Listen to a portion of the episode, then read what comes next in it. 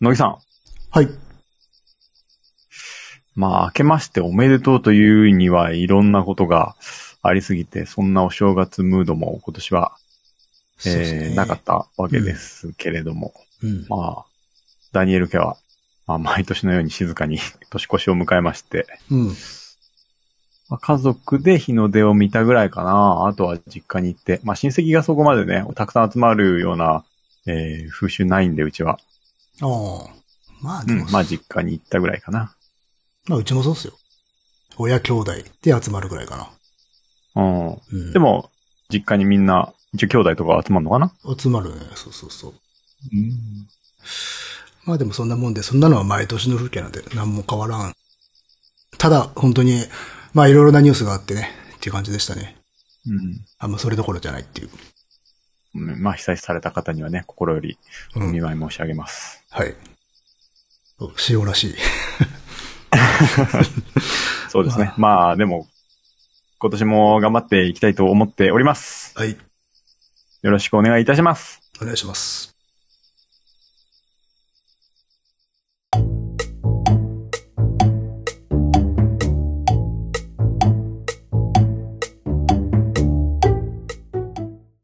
えっ、と、メールをいただきました。はい。えーダニエルさん、乃木さん、えーいつも楽しいお話をありがとうございます。昨年末に最初のメールを読んでいただいた兵庫県のバッテラです。メール発信したタイミングが良かったのでしょうか思いのほか早く読んでいただき驚きました。また、乃木さんからは、第三帝国の誕生3週目に対して、上記を逸してますね。と、お褒めのお言葉、かっこと受け止めましたが、を頂戴し、よし、もっと研鑽せねば、と心を新たに新年を迎え、松の内が明ける前に第2報メールをと決めました。さて、最近の開催状況ですが、視聴中に過去の音声データはシーサーブログにありますよ。過去普段は Spotify で聞いてます。と言われたのを逃さず、えー急ぎ見つけ出してニヤニヤ笑いを抑えられず、心なしか少しぎこちないお二人の初期トークを楽しみ始めています。またダラダラと取り留めのない内容になってしまいましたが、次回からはもう少しお二人に何かを投げかけられるよう頑張ってまいります。ということで、本年もどうぞよろしくお願いいたします。バッテラーということです。ありがとうございます。どうもありがとうございざいます。ます。はい。えーっとですね、確か前回も収録の日だか、前日ぐらいに届いたんですけれども、うん。今回のメールも今日の夕方届きましたね。ああ。じゃあ本当タイミング。あの、サイクルが重なってるんでしょうね、だから。そうですね。うんうんいいですよ。そうなんですよ。で、松の内が明ける前にということで、うん。えーいただいたんですけれども、兵庫県の方なんですよ。うん。バッテラさんは。なんと秘宝なんですけれども、うん。関東は、松の内は開けています。関西とかはは、いはいはいはい。ちょっと長いんですよ。確か15日ぐらいまであるんだけれども、うん。関東は7日で開けるんですよね。うん。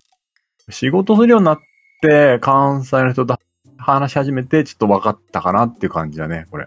うん。開けるタイミングちげえんだと思って。正月とお盆はね、結構地域で違いますからね、その風習はね そうなんですよね。うん。だからね、開けてるんですよ、なんと関東は。うん。うん。まあまあ。でもメールありがととうございます。う。ありがとうございまあのす。初期の方のをね、聞いていただいているということで。そうね、ぎこちないし、あと音も悪いのでね、結構恥ずかしいんだよそうですね。う。うんんそうそう。最初の方はね、お互いマイクとかも全然、ろくなもの使ってなかったからね。そうです。うん。僕は未だに安マイクですけれども。でも、昔もっとやばかったじゃん、お互い。まあそうだね。うんまあそでの頃に比べればまあ、で、スカイプの録音だったしね。そうそうそう。タピュールっていうなんかもう消滅しちゃったやつをうん。そうなんだよ。使ってましたね。まあ、ありがたいことで。うん。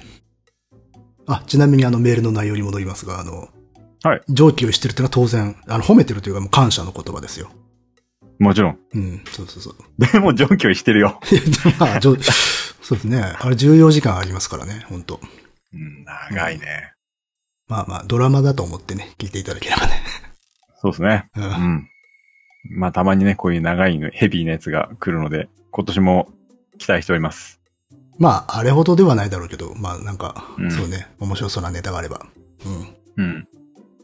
まあ、今年は僕は、やっとちょっと、書籍を読み返したりし始めたところだけれども、前、あの、メールをいただいた、うん。あの、保育関係の勉強を始めましたっていう方のね、うん。えー非常に若いリスナーからうん。せっかくいただいたので、それに関しては必ずやろうと思っています。まだちょっと先になるかもしれないですけれども、ちょっと資料をうん。探し始めました。もうね、資料がどこ行ったかわかんないのとか、いっぱいあってさ、うん。うん実家はちょっと探したりとかもしたんだけれども、うん。まあやりたいかなと思っております。素晴らしいです。うん。あれですね、新年とか、暮れの方とかからまあ始まりますけれども、あの、占いとかよくあるじゃないですか。うん。土井くんちなみに占いとか見ます見ないですね。見なさそうですね。うん。まあ最初から期待してないですけど。うん。あのですね、僕はもう、長いこといろんな占いの本をうん。見てきまして、結構。まあ、ことの発端はなんかね、中学だか高校の時に、僕の家、自営業だったんですけど、ちょっとね、仕事が本当来なくなっちゃった時があって、うん。その時に、今に、転職の本と 占いの本が一緒に置いてあった時が不安になるな。 家族として は。ああ、これは相当来てるぞと思って。あそれでね、まあ、もちろんテレビとかでちょっとさ、占いっていうのは触れたりしてたけれども、ちゃんと占いの本をね、がっつり読んだのはその時初めてだったのね。ーあその時に、あ、結構これは当たるのかと思って、ー。うん。自分のさ、生年月日と照らし合わせて、あなたはこの星ですとかさ、っていうのと、で、なんつうんだろうな、年表みたいなのがあって、この年はいいとか、グラフみたいになってるのね。ああー、はいはい。それで見ていくんだけど、あ、これ先に見るんじゃなかったなと思って、先に自分でこの年はこうだったっていうのを点数とかつけて、あーその後にその見た方が良かったかなと思って、はい。一旦その本まあ閉じて、でもそれから興味が出てきたんで、他の占いの本どうなのかなっていうのを自分で先に今度はこの年こうだったとか、そういうのをつけて、で別の本とかいろいろ見て、うん。あ、これはなかなかあった。こういう、星はこういう性格でとか、ちょっと人のとかも勝手にやったりして、あ、結構面白いなっていうのを思って、それでね、いろんな占いの本で照らし合わせてみて、さらに、そこからの数年ですよね。うん。自分を被験者として、 うん。もう二十数年ですよね。 動向を見てきたんですよ。おお長い。野木くんのも勝手にやったりして、うんなんとなく、あ、今年仕事どうよとか聞いて、照らし合わせて、ほうほうほうと か、なるほどなるほどって勝手におう占いと照らし合わせたりとかもして、で、もう二十何年やってきて、もう何年か経ったあたりから、これはもう絶対当たんねえなとか、そういうのちょっと省いてうん。きたんですよ。うん。でですね、今年、ついに結果が出ました。おう査定。残ったやつが一番当たるやつじゃないですか。うん。結果がですね、一つも当たりませんでしたね。それはもう非常に科学的な回を得られましたね。 はい。二十数年かけて納得した。はい。もう二十数年かけてね。わ長かかっりたました、僕は。なああまあでも、それは身をもって体験するのが一番いいで すからね。はい。うんもうね、わかりましたよ。でもね、実はタロットだけやってないんだけど、いすごく有名だけど。ああ。高いからさ、あれ。うん。わかんないんだけれども、他のはね、ちょっと。でも、これからもう、毎年チェックはしようと思うんです。うん。っていうのも、なんかこう、励ましとか動機にはなるあであ、すよまあ。占いって大体。体、よく考えりゃそりゃそうだよなっていうものばっかりだったとか、だったりとか、あとバーナム効果ってやつですよね。自分が当てはまってるような気がするってやつうん。がほとんどなんだけど、あと、そりゃそうだよなっていうのは、例えば今年だったらもう僕、外へ出てど人脈を広げていくと仕事につながるみたい なばっあ かりだったんだけど、あ。うんあの、そりゃそうだよなっていうことを、じゃあそれをやろうっていうことだよね。そう、動機にはなるじゃないですか、それまもあ。指針にはなるよ。だから目標をそうそう設定してもらうためにやるっていうのはありだとは思う、それは。そうそうそう、自分でなかなか難しいから、他からこう、え言われた時の方が、うんなんとなくこうね、えー動機にはなるかなと思うので、動機づけの理由として、これからは使っていこうかなって感じですね。あと、まあ、ラッキーカラーとかもあるんで、うん。なんとなくこう、色迷った時とか、これでいいやとか、うんに。してみようかなって感じですね。まあ、なるそうほやどって、いい付き合いをしていこうかなと思っております。まあ、それでうまくいかなかったら、占いのせいだって言え言いやいいしね。そうそうそうそうそう。うんうんそうなんですよなるほ。どだから、うまく付き合うことですよね。長い道のりだったら。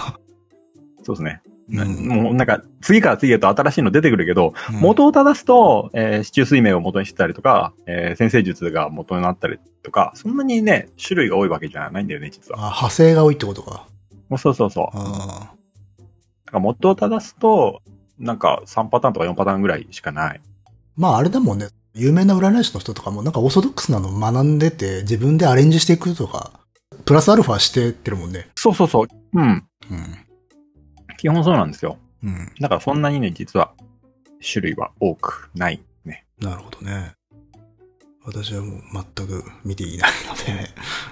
うん。うん種類によっては、乃木くんと僕同じ星に入るのとかあったから、本当相当違う生き方してますけどね。うんそうなんですよね。そこを見ただけでも全然違うじゃないですか。うん。まあ、あと、そんなにバリエーション少なくないよな。人間の生き様ってって思うよね。うん。そなるほど。まあでもそれはいい使い方だとは思いますね。うん。う。うん。まあ最初からそうしとけばよかったんだけどね。体験するのは大事よ。そう、とりあえずきやってみたもんだもん、俺いろいろと。うん。今年はそういう年って言われたら、そういうのちょっと試しにやってみて、全然ダメじゃないかとか。あ、でも、そこでダメだってなればまあ、よかったんじゃないですかね。ならない人が多いわけじゃないですか。ああ。外れたとまず思わないっていう。う。うんん。そう、ほら。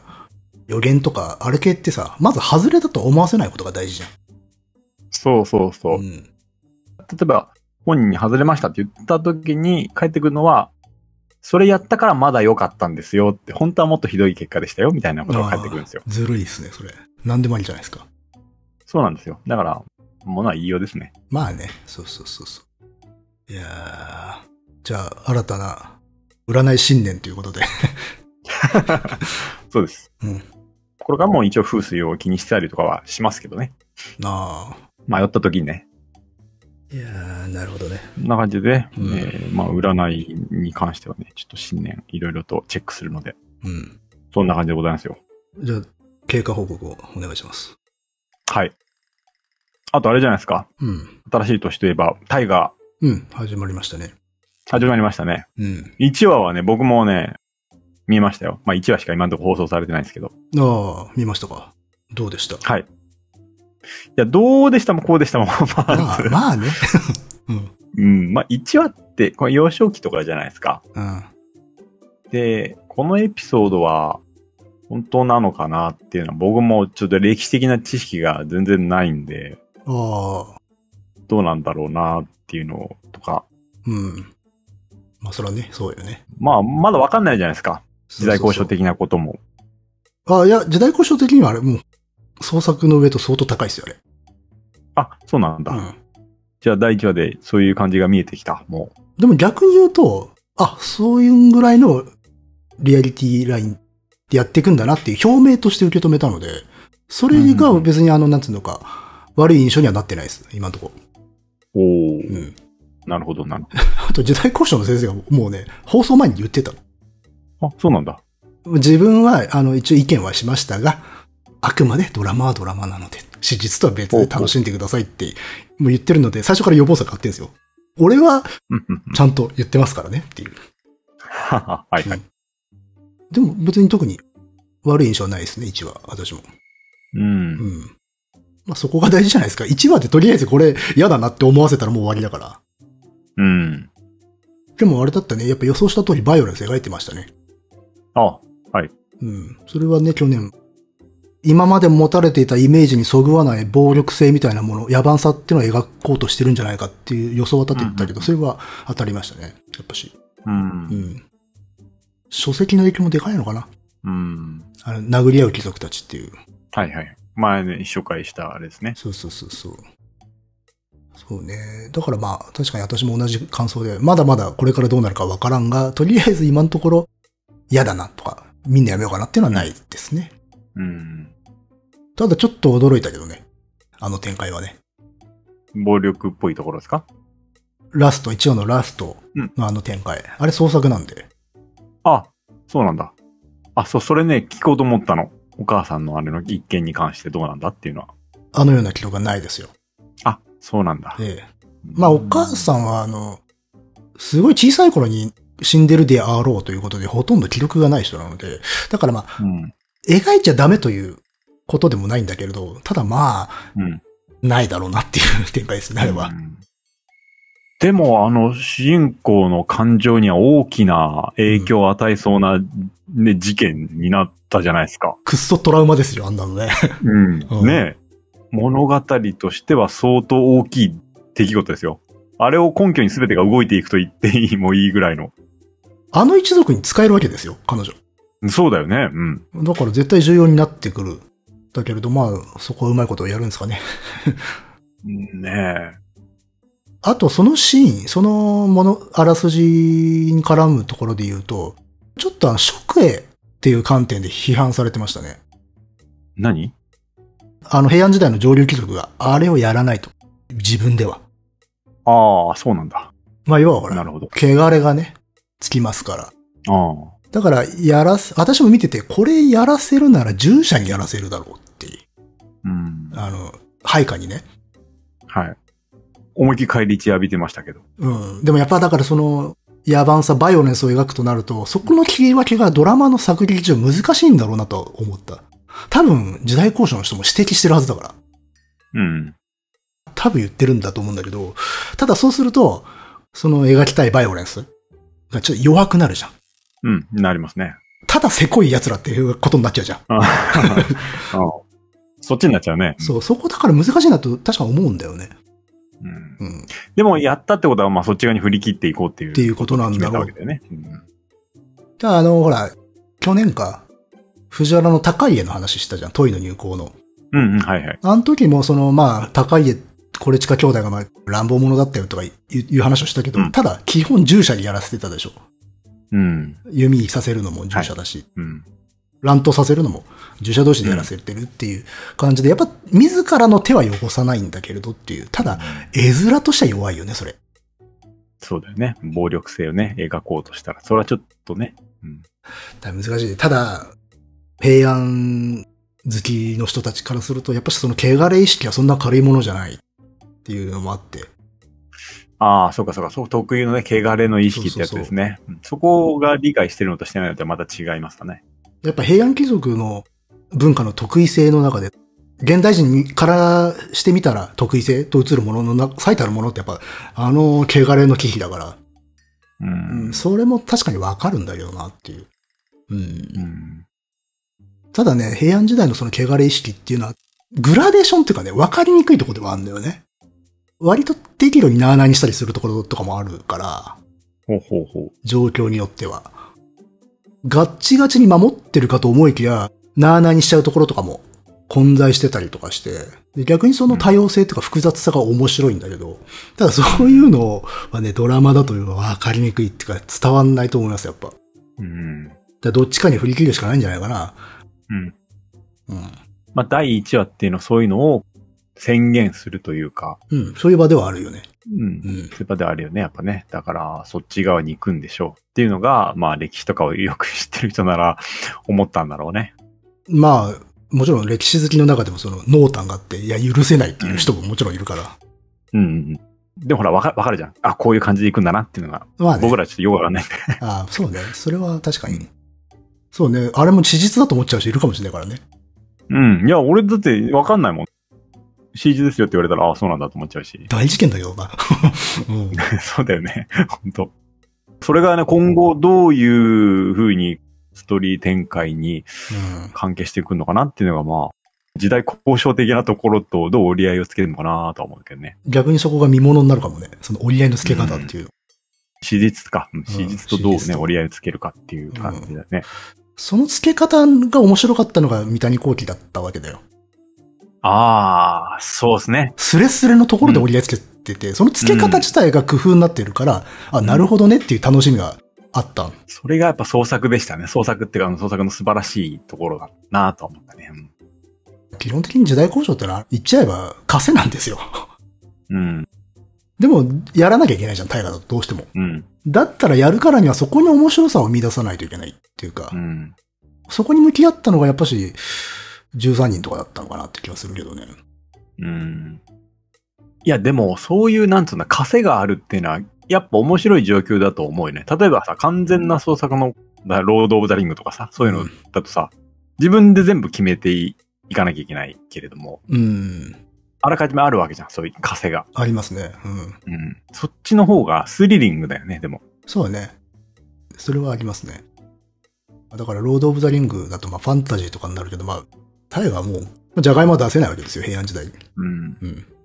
まあそうですね、ポケモンも、うん。ネズミが一回も出てきてないのに、ピカチュウはネズミポケモンですから、それはどうなん だってい正う。確性が取れないっていう。うん、でも、物語にとって一番厄介なのは、ネズミを出すと、ネズミがいる世界でのピカチュウの位置づけってことになるわけで、そうするとピカチュウのネズミ性が意味を帯びるわけだよね。うん、そうそうそう。うん、それは非常にめんどくさいわけだ。。そうん、ネズミがいない世界でネズミポケモンはねえだろその世界においては架空のう。うん。超常的な生き物になっちゃうんだけど、うんネズミがいる世界だと、なんだよ、ネズミのポケモンだって汚らしいってやるのか、それともネズミが尊重されてる世界なのか、 どっちかっていうところでも物語変わっちゃうから、だから描かないんですよね。めんどくさいからね、うんこ れは。で、まあ、ポケモンでじゃあそこの整合性が問われるかって言ったら、まあ、問われないじゃないですか、多分。取れないですね。うん。ジャンルのによってそこのリアリティラインが違うから、そこを読み取って、ここまでは大丈夫っていうラインを、ちゃんと構築できるかっていうところが 多分問われるんだよね。で、そこに失敗すると、交渉を詰めてないとか設定が甘いってことになるんだよね。う。うんん。あの、よくさ、時代交渉もそうだし、設定の問題っていうのは、知識を問われるじゃん。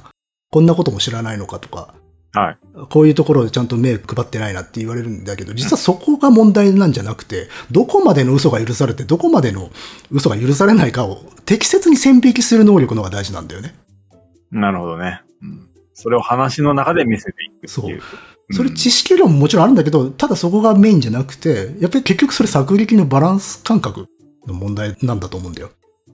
例えば歴史ものをやるにしても、それがちゃんと適切にできる人は、ここは多分嘘つけないところだ。じゃあ、専門の人たちの意見を尊重しようとか。で、ここは自由にやれるから俺が好きにやるぜっていうことができる。うんそこの見極めみたいなところは多分センスなんじゃねえかなと。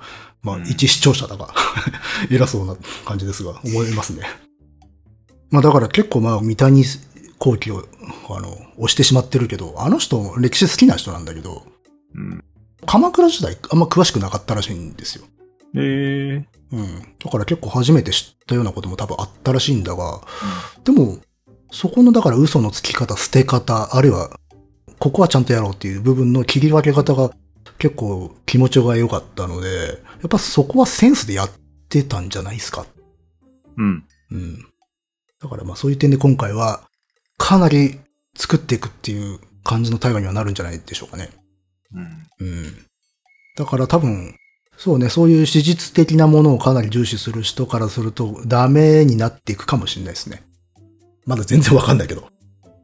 でもその、なんつうんだろうな、時代交渉とフィクションというか創作の折り合いっていうのだと、なんか、ほら、三谷幸喜ってコメディをやってる人じゃないうん。コメディっていうのもそれの技術の研鑽にこう関わってんのかなってちょっと今思いました。それはあると思います、大いに。うん。うん。ね。コメディもさ、ありえないことが 起きていくわけじゃん。そうそうそう。それを現実の世界、空間、時間の流れと、どうやって折り合いをつけていくかっていうのを、まあ似たようなもんだよね、だから。作りとしては。要はだから、ありえなさすぎると引いちゃって笑えないじゃん。うんうん、うん。でそうそう そう。ありえすぎると生々しくて笑えないじゃん。そうそうそう。だから、そこのバランスがね。そうそうそう。ありえそうだけれども、人事として突き放して見ることができる程度のフィクショナルなもの、うん。リアリティでくるむはないと笑えないんですよね。うんで、実は構造としてはコメディと近いのかもね。近いかもしれない、それは。ね確かに。与えられたシチュエーションがあって、絞られた登場人物たちが、まあ、右往左往してる様を見るっていうものですから、歴史のドラマっていうのはね。うん。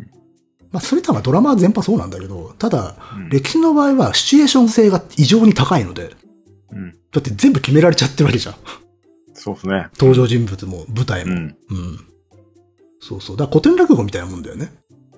うん、そうですね。ああ、まあそうだね。古典落語だね。古典落語、基本さ、登場人物とあらすじは変えられないわけじゃん。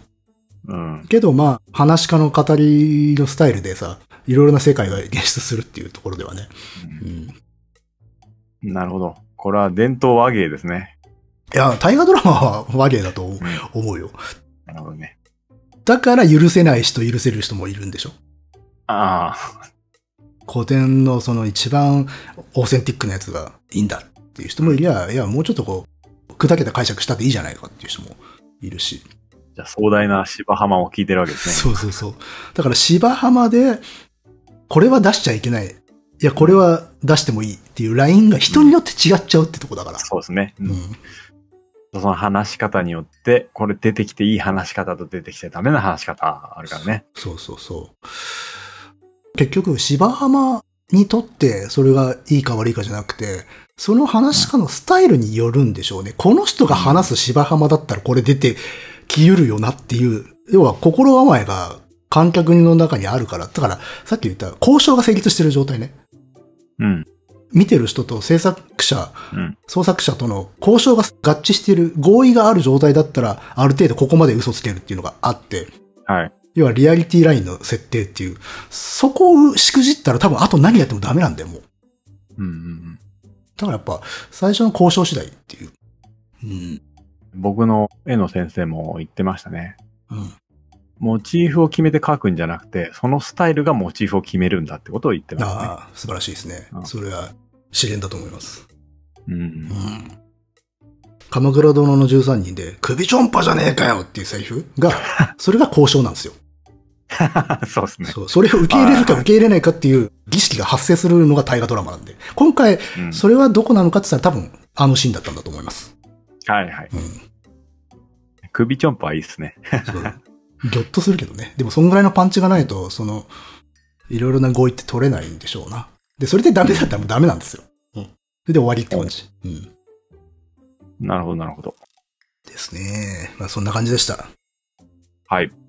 他なんかありますかああ、そう。タイガーつながりで、今回平安中期で、一応あれ時代区分上古代に入るんですよ。はい。古代、うん。王朝国家期って私は言ってしまうが、一応古代、最近ねちょっと古代熱があって、お古代熱いいですね。うん。そう、 あの、弥生時代とかね、古墳時代の本とか結構読んでて、お僕そこら辺そんな詳しくないんですよ。うん、あんま聞いたことないですね、その話。うん。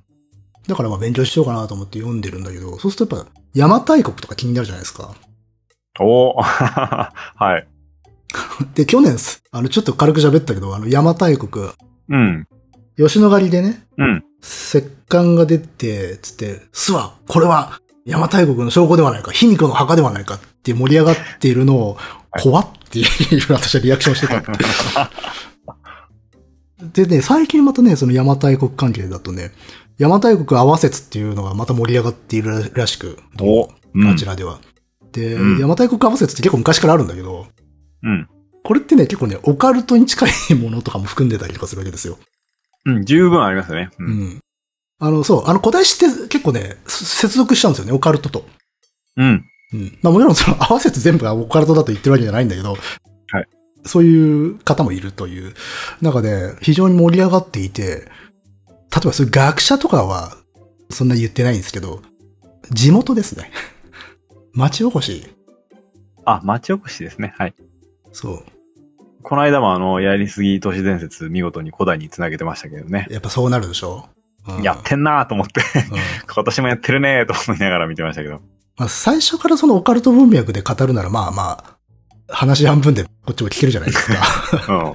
うん。おけど、あの、このね、町おこし系になってくると、願望が先行してるん で、なあ熱量がすごいんまあだ町おこしはもう何だって餌にしますから。そう。で、この、邪馬台国合わせっていうのも、なんか映画とか作っちゃってるのね、向こうの商工会議所とかがね。ええいい感じですね。その合わせつ、を探求する女の子かなんかが主人公の話、私見てないから全然わかんないんだけど、そういうのも作ったりと非常に地域的な盛り上がりがあってっていう。で、それに対してのアンチがすげえ発生してて、うん。 YouTube うにん邪馬台国合わせつの捏造を切るみたいな、 追求するみた いな動画とかが結構上がってて、なんかね、ちょっとしたなんかこう、内戦みたいになってるんですよ。もう、わざわざ、 わざわざ切らなくてもいいよ。まあだから、その多そ分う、そっち側の人たちからすると、やっぱちゃんとこう、研究していきたいっていうか、調べていきたいんだっていう。中にこういうその願望とかが先行した、それが強すぎるああ、もの、俗説とか捏造みたいなものがはびこられてしまうと、濁ってしまうんだってことなんだと思うんだけど。許せないんでしょうね。うん。なるほど。 ただ、それ言ってる人たちもプロじゃないですけどね、もちろん。そうか。そう。そう、あの、邪馬台国論争って、アマチュア研究者が多分日本史のジャンルって最も多いから。の、ほうほうほだから、逆にすげえ怖いんですよね。う。うん。本当に玉石混交というか、あまりにもいろんな人がいろんなこと言ってるから、うん専門家が見えないって。 専門家が何を言ってるのかがすごい見えにくいみたいな状況になってて。いえ、専門家いないのちなみに。や、当然いますよ。いるんだけど、あのーこれ私古代史あんまり明るくないから見えてないだけなのかもしれないけど、本能寺化みたいなことが起きてんのかなとか、ちょっと思っちゃって。本能寺かうん。本能寺の変ってあるじゃん。うん。まあ、織田信長が明智光秀に撃たれたっていう。はいはい。あれ、めちゃめちゃ人気がある題材なんだけど、うん明らかにめちゃめちゃ調べてんのって素人ばっかなんですよ。あ、そうなんだ。そう。プロが喋らないから、アマチュアの人たちはみんな元気になるよね、そら。なるほどね。町はばっこしてるわけだね。そう。それはいいことだと思うんだが、ただ、そうなってくると、じゃあ、マジで最新研究どうなってんだろうって探ろうとした時に、それがすげえ見えづらい状況になっちゃうわけ。うんうんうんう。うん篠竹が繁茂しちゃってて、あのうん見えないって いう。まあもちろんその中でこう、ハッとするようなことを書いてる人も多分いるとは思うんだよ。うん。いるとは思うんだが、まずは聞きたいじゃないですか、専門家の話を。まあまあ、そうですよね。まあ基本はそうですよ。そうそそうこそ行うっ。てから。まずベーシックなラインで今どういう状況どういうふうに受け止められてるのかって知りたいなって思った時に見えにくい状況ってのがあって、うんもしかして邪馬台国とかもそうなってんのかなとか思って、詳しい人に聞きたいんですよ。あの、ガチめのやつで一番定評あるものって何ですかっていう。いガチめの素人が来るかもしれない。や いやいや、ガチ、あの、邪馬台国のガチめの素人って怖い人たちでしょだって。いやいや、だから別にそういう人たちを軽視してるわけじゃなくて、まずは、ベーシックラインを抑えてからそういういろんなものを読みたいんだと思ってるわけですよ、私は。基礎。 これがベーシックですって、ちょっとオカルトめいたものをいろいろあるかもしいれなやいいかやら。いやいや。あの、義士和人伝の解釈とかももういいですってなってるんですよ、正直。うん。あなのでね、ちょっとね、いいガイドラインを示してくれる人はいないかなっていう。 なるほどね。そして、邪馬台国、ハワイ説に誘導されるかもしれないけどね。すっげえとこ行くなぁあ、でもあるからね。もうそもそも日本じゃねえだろっていう説も、 説というかまあ、考え方もあるからね。でまあ、ちょっとそこら辺はね、置いときましても、その観光と歴史って結構難しいなって常々思ってるわけですよ。うん。まあ今回タイガーの話さっきしたけど、タイガーだってほら誘致問題とかあったりするわけじゃん。はいはいはい。うん。オラが町のっていう、あの人っていう。うん。やっぱその、歴史とかを観光資源にすること自体は悪いことじゃないと思うんですよ。うん。うん、ただ、ラインはあるじゃないですか。おうキリストの墓とか。 キリストの墓は信じない前提じゃないですか。まあ、そっか。うん。これ、どうせ誰も信じねえだろうけど盛り上げるぜぐらいのスタンスだったらもう諦めもつくんだけど、そうではなく学術的なレベルにおいて、ちょっと誘導するようなやり方っていうのはちょっとよろしくないわけじゃないですか。うん。ちょっと前だと、つばい文書とかね。要はその、うん。怪しいぞ、これ、ちょっと疑った方がいいですよっていうような事例とか資料に対して、町としては、うんいや、これでやってきたし、盛り上がってきたんだから、今更いいじゃない、うん 覆さなくたって。ああ。どうせ本当のことなんかわかんないんでさ、みたいな。 ああ。役場のおじちゃんが、そうっていうことがあったりあれに行っちゃいいしゃいよ、みたいな。そうそうそう行。こうよ、みたいな。それは非常に良くないじゃん。よくないですね。ええあの、嘘だからね。 大丈夫、大丈夫。これで行こう、行こう、行こそうそうそう。う。キャラクターとか作っちゃおうよ、みたいな。うん。でも本末転倒なんだよね。なんでその歴史が注目されてる、歴史的な事物、事実が注目されてるかって言ったら、それは事実であればすごいってことだから。うん。蓋然性として事実である可能性が高いっていうところに価値があるのであって、うん。嘘をついてしまったら、その価値を自ら滅却する行為だから、うん。それをやっちゃうんだよなと思って。うん。っていうのと、あと、やっぱあれですよね。地味な結果に終わったっていいじゃないですか。おう。うん。いや、ほら、石棺が見つかって、卑弥呼の墓がって思って蓋開けてみたら空っぽだった、つって。うん。で、がっかりだっていうことを言ってる人がいて。いやいやいほやうほうほう。中身が空だという事実が発見されたじゃないですかって思ってるわけですよ、こっちは。おなんか、空の思想みたいなこと言いますね。 あ、いや、そそういう、ひねくれた話ではなくて、ないっていう状態が発見されてるので、それ発見なんですよ。うん。そうですね。うん。なぜ空なのかっていうことを突き止めねばっていう、うん。あのテーマがシフト新すたる。なテーマが生まれたそってうそこうとですね。うんまあもちろん、あの、洞窟であるとかさ、土壌成分によっては、その殻っていうことがあり得るわけだけどさ、まあでもそれはまあ、粛々と調べるっていうことになるわけで。はい。うん。まあでも、物がねえってのは、やっぱ弱えのかなと思って、観光としてはね。まあ、誰がそれを発見するかとか、うんどうし利用しようと思ってたかとかにもよるけれども、この地域にとっては、博物館レベルで考えると、ないってのはどういうことだっていうことになっちゃいますね。 まあね。うーんだからこれはなかなかおこう説得ができない ところなんですよね。そうは言ったって物がねえんだよ。残念なんだよ。だけどなインディ・ジョーンズやろうって話じゃないんですよ。宝探しではないですね。宝探しではないんでっていう。うん。そう。それでまあその観光と歴史っていうものを考えたとき、あるものとないものっていうことを考えたとき、私一番頭に浮かぶのがやっぱり江戸城なんですよ。ほう。江戸城の天守っはい。ていう、見たことないでしょないですよ。うん。あの、暴れん坊将軍ではあるじゃん。うん。姫路城の天守使ってんだけど、しかも吉宗の頃にはないんだけど、天守って。う。う んんああ。あれをさ、復元とか再建しようっていう動きがあって、お、え、再建どこに天守台があるんですよ、江戸城って。おうあの、天守が載っている台、石垣の台。あれだけがあるの。あ、はいはい。で、それっていうのは、まあ、その上に建てようって話してんだけど、それはすごい厄介な案件でして、うん。江戸城に今残ってる天守台って、天守が一度も上がってないんですよ。上がってない。そう。台だけ作って、うん側は作らなかったの。あ、そうなんだ。そう。あのね、江戸城の天守ってね、も、もともとあったのよ。うんで、3種類あんのね。うん立て直しをされていて、ええー。慶長天守、源那天守、寛永天守ってその各年号の名前がついてるんだけど、寛永天守の時に、3個目の時に燃えちゃったのよ。あの、明暦の大火で。うんはい。有名なやつですね。そうそうそう。で、まあもう当然、こう再建しましょうってなったんだけど、当時の幕府の中で。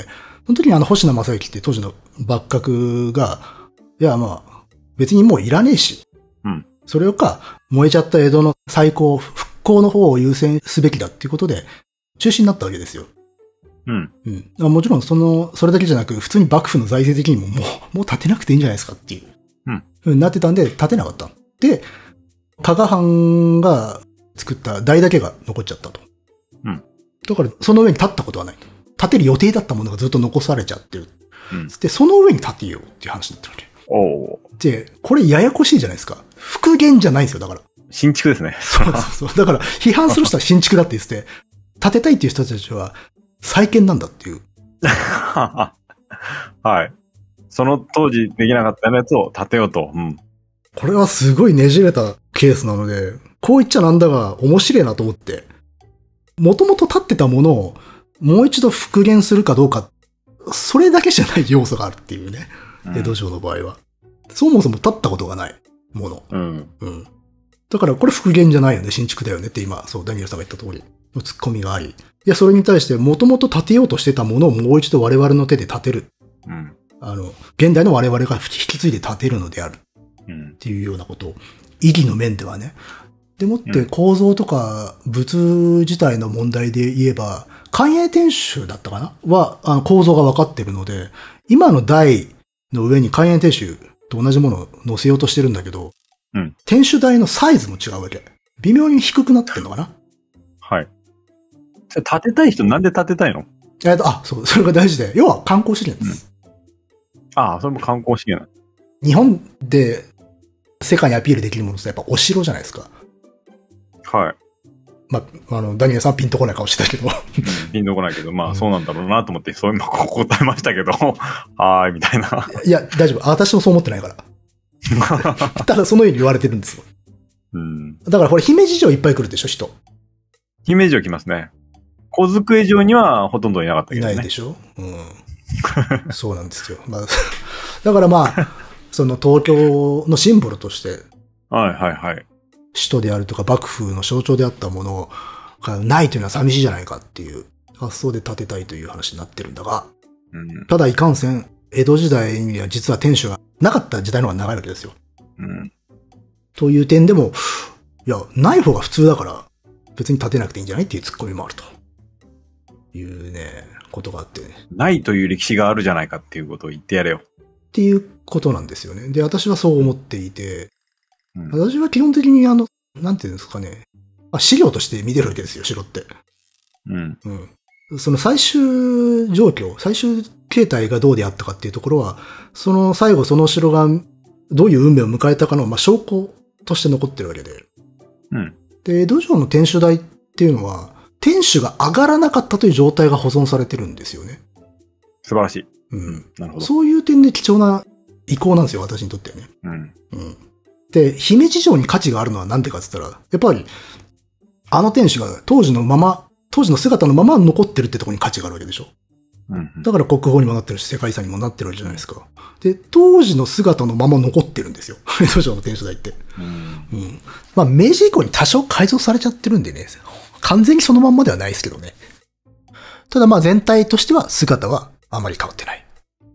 という点で、私はこれは非常にね、何かが欠けてるというふうには思ってないんですよ。うん。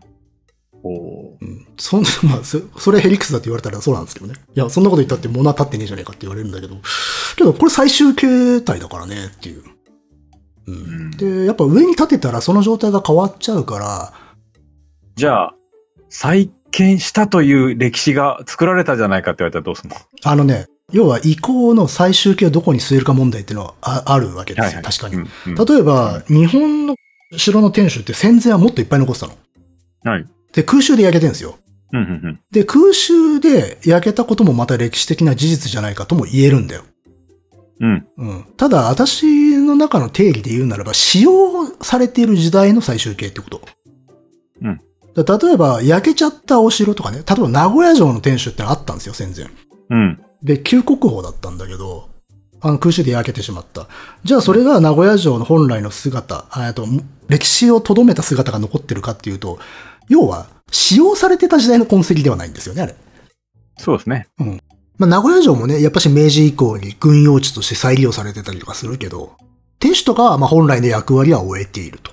うんなので、やっぱ使用されている時代に起こった変化っていうものをとどめてるっていうのが私にとってやっぱ歴史的な資料性をとどめてるっていうふうな見方をするので、んそうすると、江戸城の天守っていうのは、使用者たちが建てなかった、あの、再建しなかったという状態が保存されてるので、その点ではまあ、ああの状態を最終形と見ていいんじゃないかなと個人的には思ってるんですなるよ。ほど。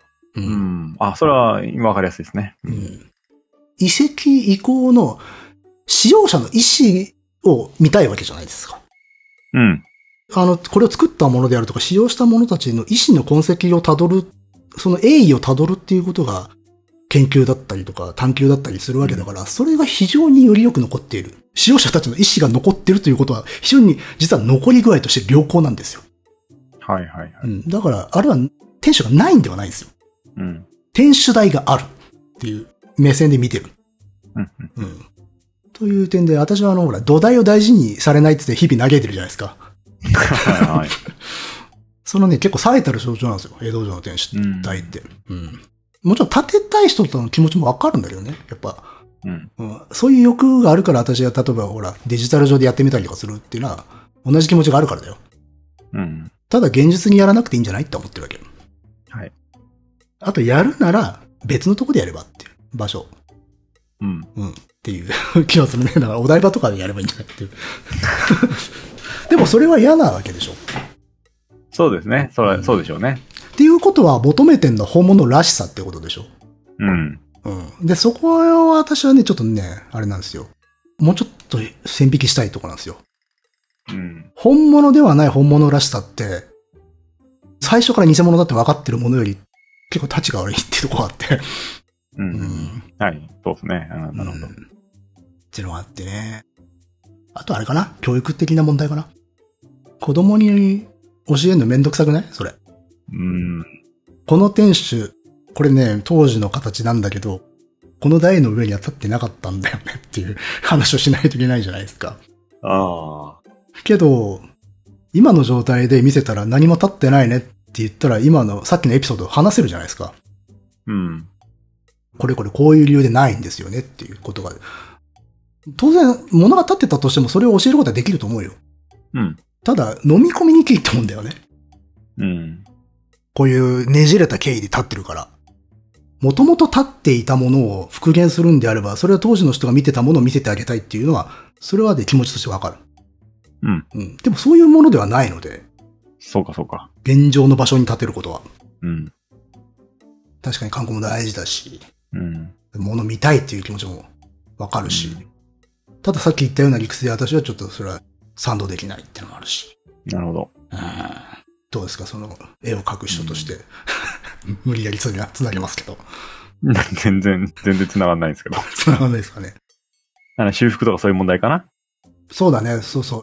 美術品もさ、どこまでがオリジナルか問題ってあるじゃないですか、やっぱ。うん。うん。そうですね。うん。 あの、数年前にね、ファンエイクのうん。有名な作品ですね。ゲントの祭壇画、ヘントか。うん。の祭壇画の羊の中心になる羊の顔がうん、オリジナルではなかったっていうので、完全に復元されたらみんなが違和感を覚えたってやつですね。あ長い歴史の中でもう書き換えられちゃって、あ。うん。多くの人がその書き換えられた羊を見て、えー育ってきて、ああでもう何百年経った後で違いましたって言って本当のオリジナルが出てきたんだけどね。うん。みんな、うん、うーんっていう感じでしたね、やっぱり。ああ、それはあるよな。だから、神秘的な部分、要素が出てきちゃうとさらにややこしくなるんだよね。うん。みんなが価値を見出したものがそもそもオリジナルではないっていうところ。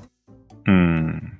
で、さっきのようなお城とかその文化財だったら、もうちょっとこれ学術的な面を取るか観光的な面を取るかって、割とドライな切り分け論争にできるんだけど、美術品とかになってくると、その価値を、感受性を持って見てきた者たちがいるという問題があるから、それって切り分けられないんだよね、そういうことでは。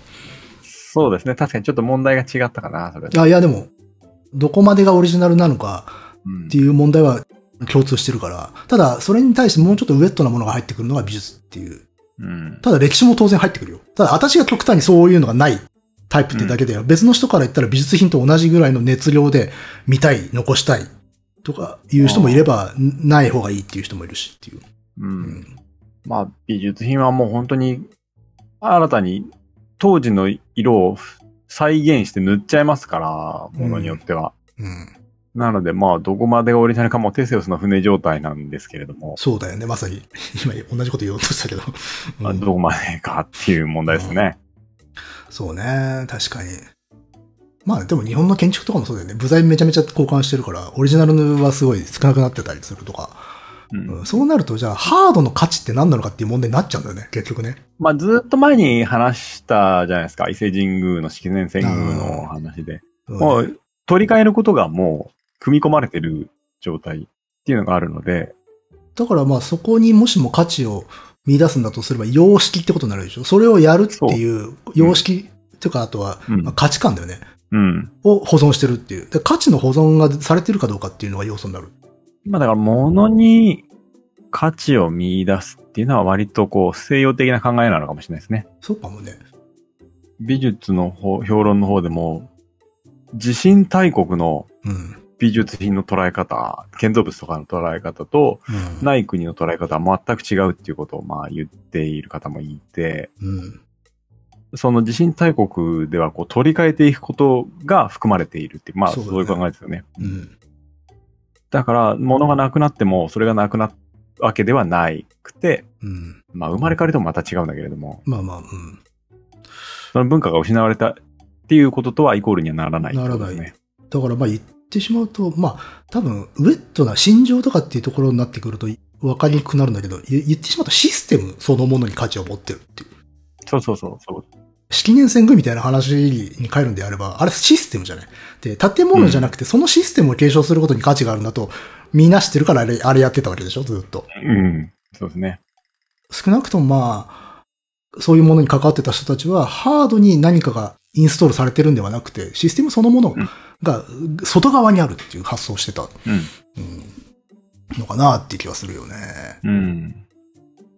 私はね、そういう意味では、そもそもほら、物がなくても楽しいとか言ってる人でしょはい。そうですね。だからね、説得できないんですよ、これ。いや、そうは言ったって、お前ら土の城好きじゃんって言われちゃう。うん。で、確かに、まあちょっと城の話戻るけど、はい天守の復元反対派って割とこれ体感、実際に数えたわけじゃないからわかんないけど、体感としては、土の城のとかが好きな人とか研究してる人が割と反対してるイメージがあります。ああ、はいはい。うん。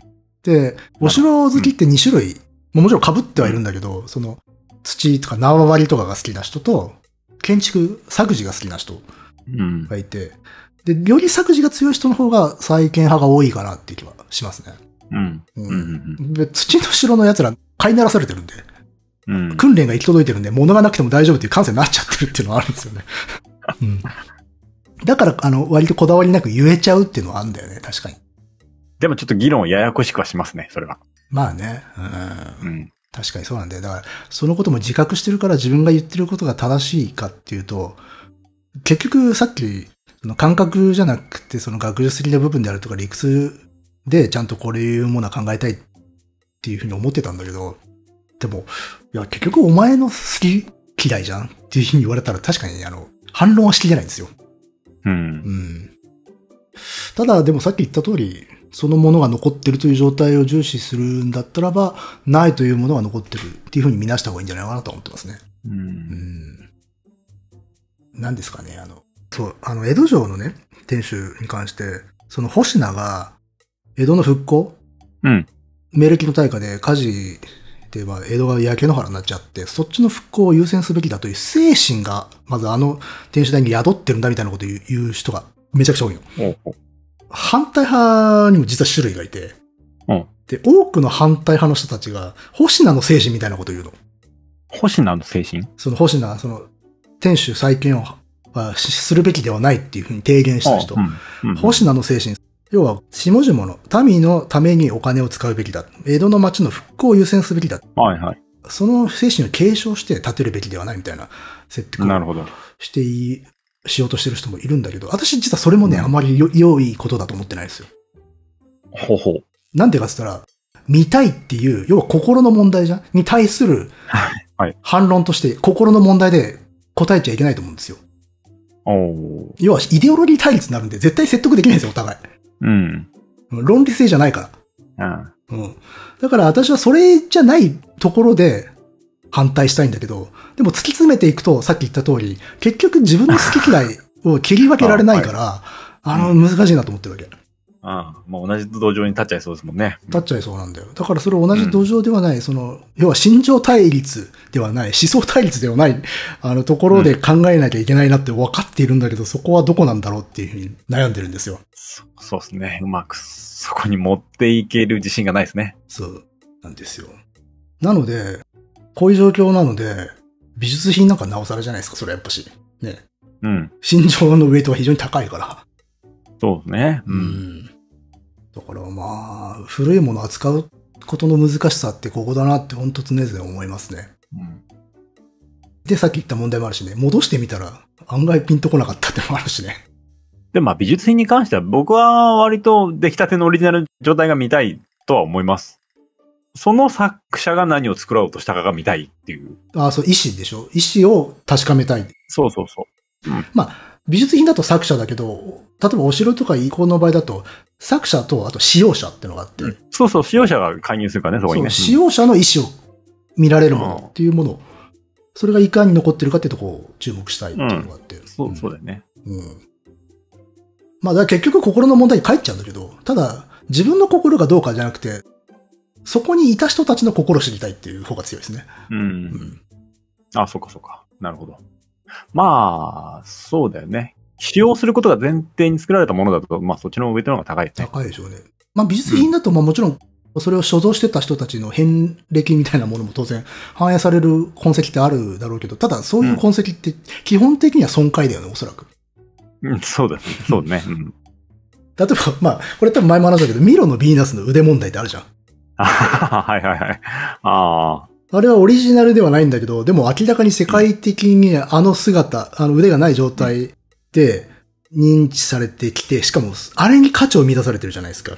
そうなんですよ。あれ腕あったら大したことないだろうっていう。うんそうそうそう。美術品の厄介なとこそこですよね。だからとかそこなんで。あ、でも、まあ、ミロのヴィーナスとかに関しては、考古学的なそういう意味合いの方が、まあ、強い作品だと思うので、ああ、そっか。どういう様式がどこまで入ってるかとか、そういう問題の方が強い気がします。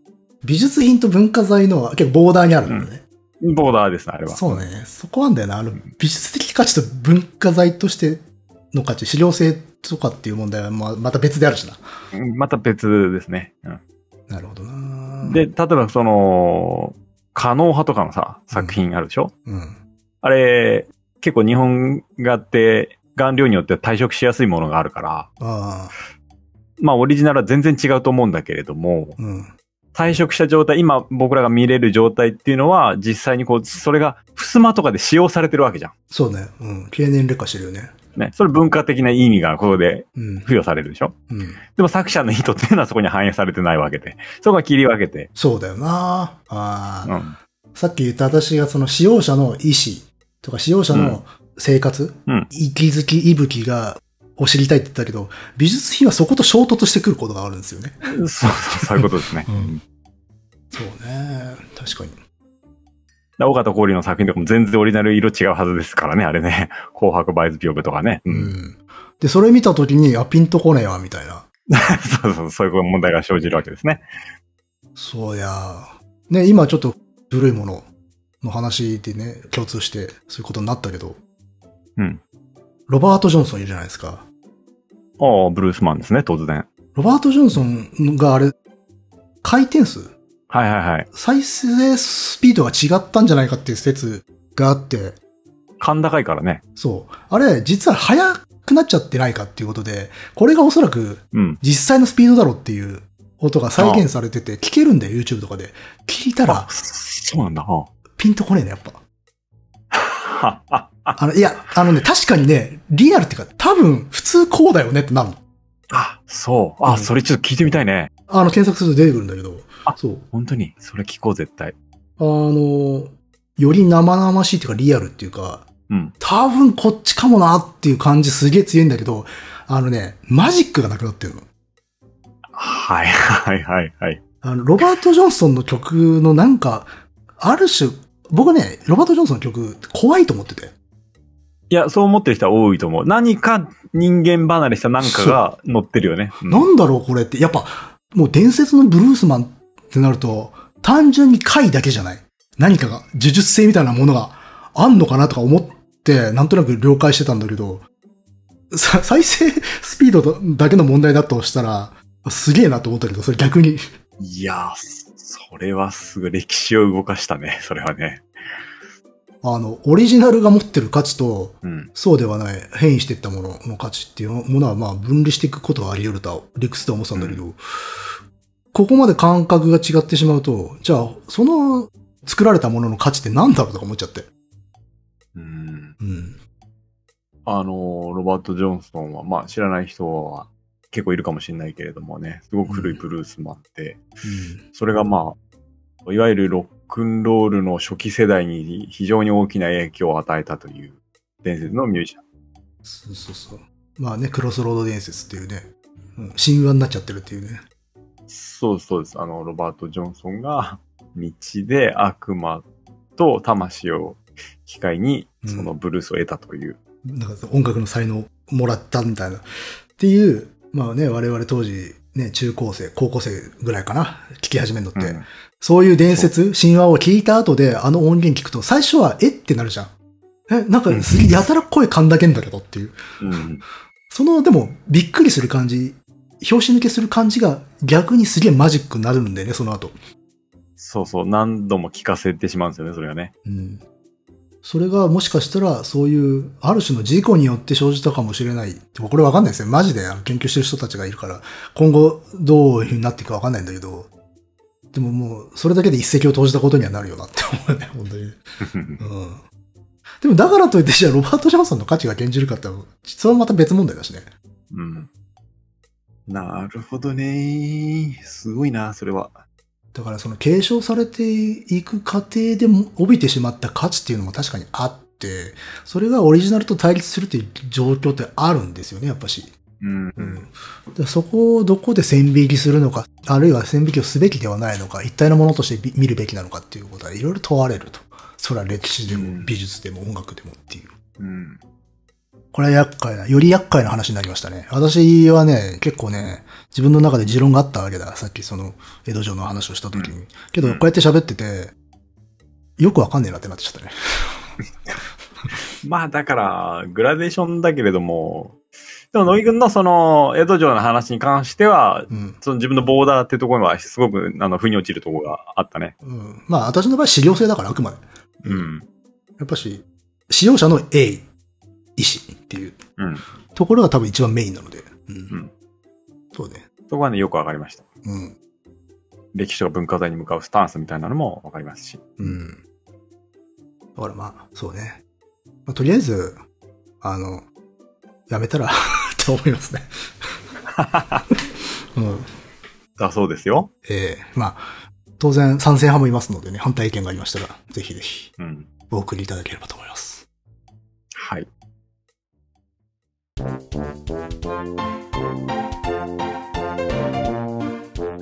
あ、そうだ、一個忘れてた。おう。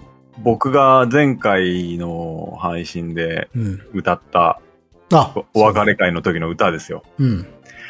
あれはですね、X の方でポストしていただいたんですけれども、うん。わかりましたね。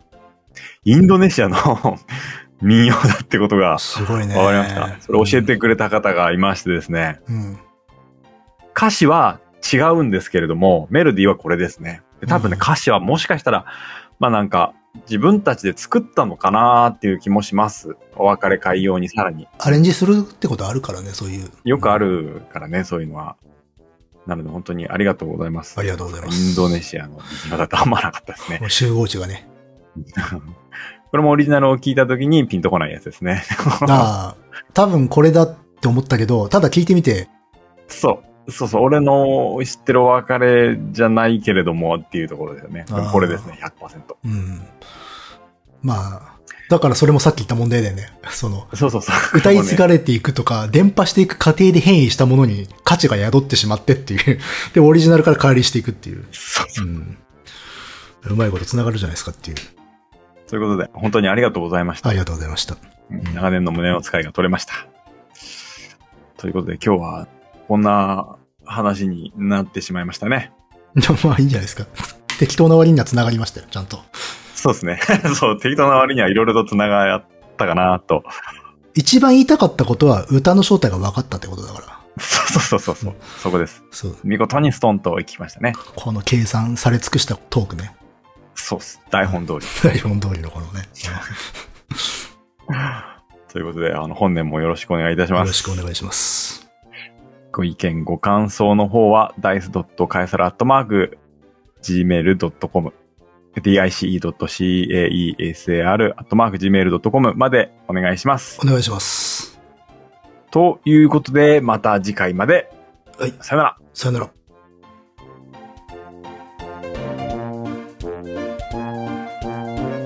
ということで、あの、本年もよろしくお願いいたしよまろすし。くお願いします。